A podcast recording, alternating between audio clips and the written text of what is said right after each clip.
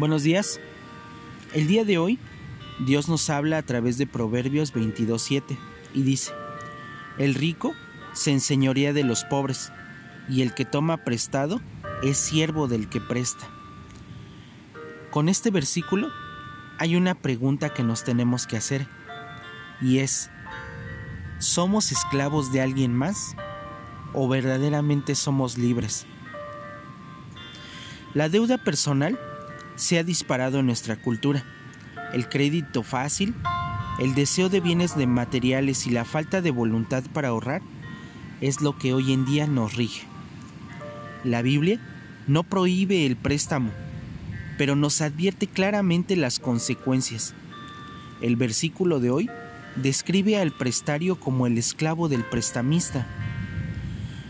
Y cada cantidad que tú pides prestado te cuesta cierta medida de libertad. Cuando se acumulen los intereses, la carga financiera puede requerir más horas de tu tiempo, más, más trabajo tal vez para ti. Pero para nosotros como creyentes tener que pagar deudas obstaculiza a, a menudo la capacidad de dar a la obra del Señor o de ayudar a las personas necesitadas. En vez de tener la primera parte, Dios recibe solo las obras o no recibe nada en lo absoluto de ti, de tu tiempo. Recordemos que el servir a Dios no se trata de que tú pertenezcas a alguna institución, a alguna iglesia y tengas que estar dando ahí. La obra de Dios empieza desde tu casa. Dice la palabra de Dios, amarás al prójimo como a ti mismo. Y el prójimo es el más próximo que tú tienes ahí, con tu esposa, con tus hijos, con tus padres, con tus hermanos.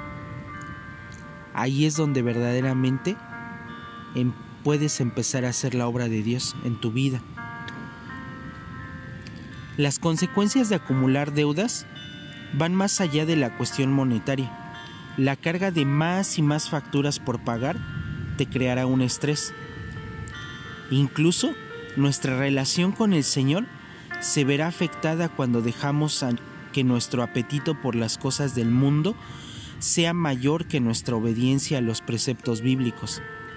Aunque Dios promete suplir nuestras necesidades, con mucha frecuencia nos adelantamos a Él y solo proveemos para nosotros mismos con planes de pagos fáciles.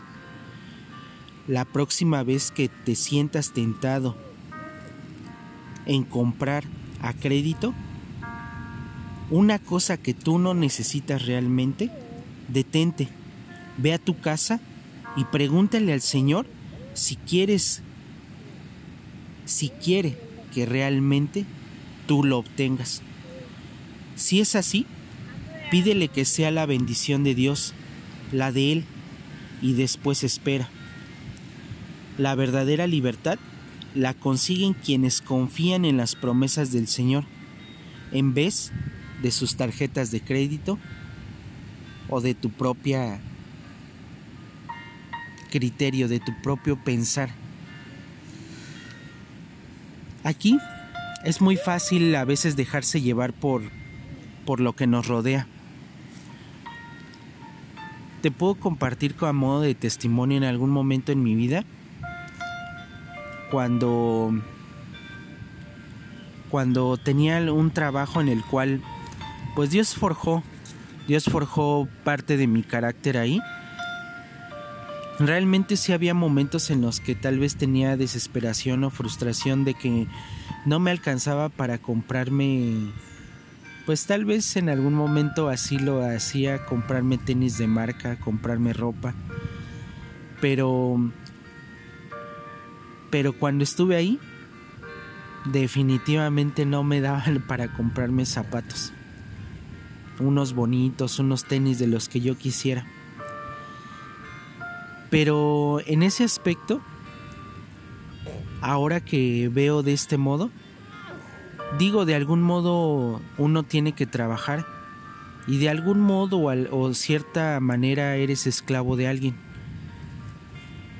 pero cuando en ese sentido tú esperas y dejas que Dios forje tu carácter, te forje, va a haber un momento en el que Dios te prospera. Aquí hay una parte clave y es que tú debes de saber esperar. Lo fácil y lo rápido que te ofrece el mundo muchas veces no es la solución. Y desgraciadamente es ahí donde nos atamos y donde la libertad que Dios ya nos había dado nosotros la desperdiciamos. Como en una historia bíblica, donde un hermano vende su primogenitura por un plato de lentejas. Así es como nosotros muchas veces perdemos nuestra libertad. Saciar ese apetito de lo que normalmente es cómodo, es padre y te puede dar un estatus, puedes poner, estar poniendo en juego la libertad que Dios ya te dio. Así es de que el día de hoy, este versículo, este proverbio, no es para condenarnos, no es para decir, pues si entonces si estoy en esta condición, pues ¿qué hago? Tenemos que saber esperar, tenemos que dejarnos enseñar por Dios y que su sabiduría nos guíe, porque aun cuando estemos pasando en situaciones y estemos tal vez pagando de algún modo las consecuencias de nuestras decisiones, si nosotros reconocemos que Dios es la solución para nuestra vida, definitivamente Él puede entrar a ayudarnos, pero tenemos que ser pacientes y sobre todo humildes de corazón para poder reconocer que Él es quien va delante de nosotros y nos sacará de la condición en la que nosotros mismos nos metimos.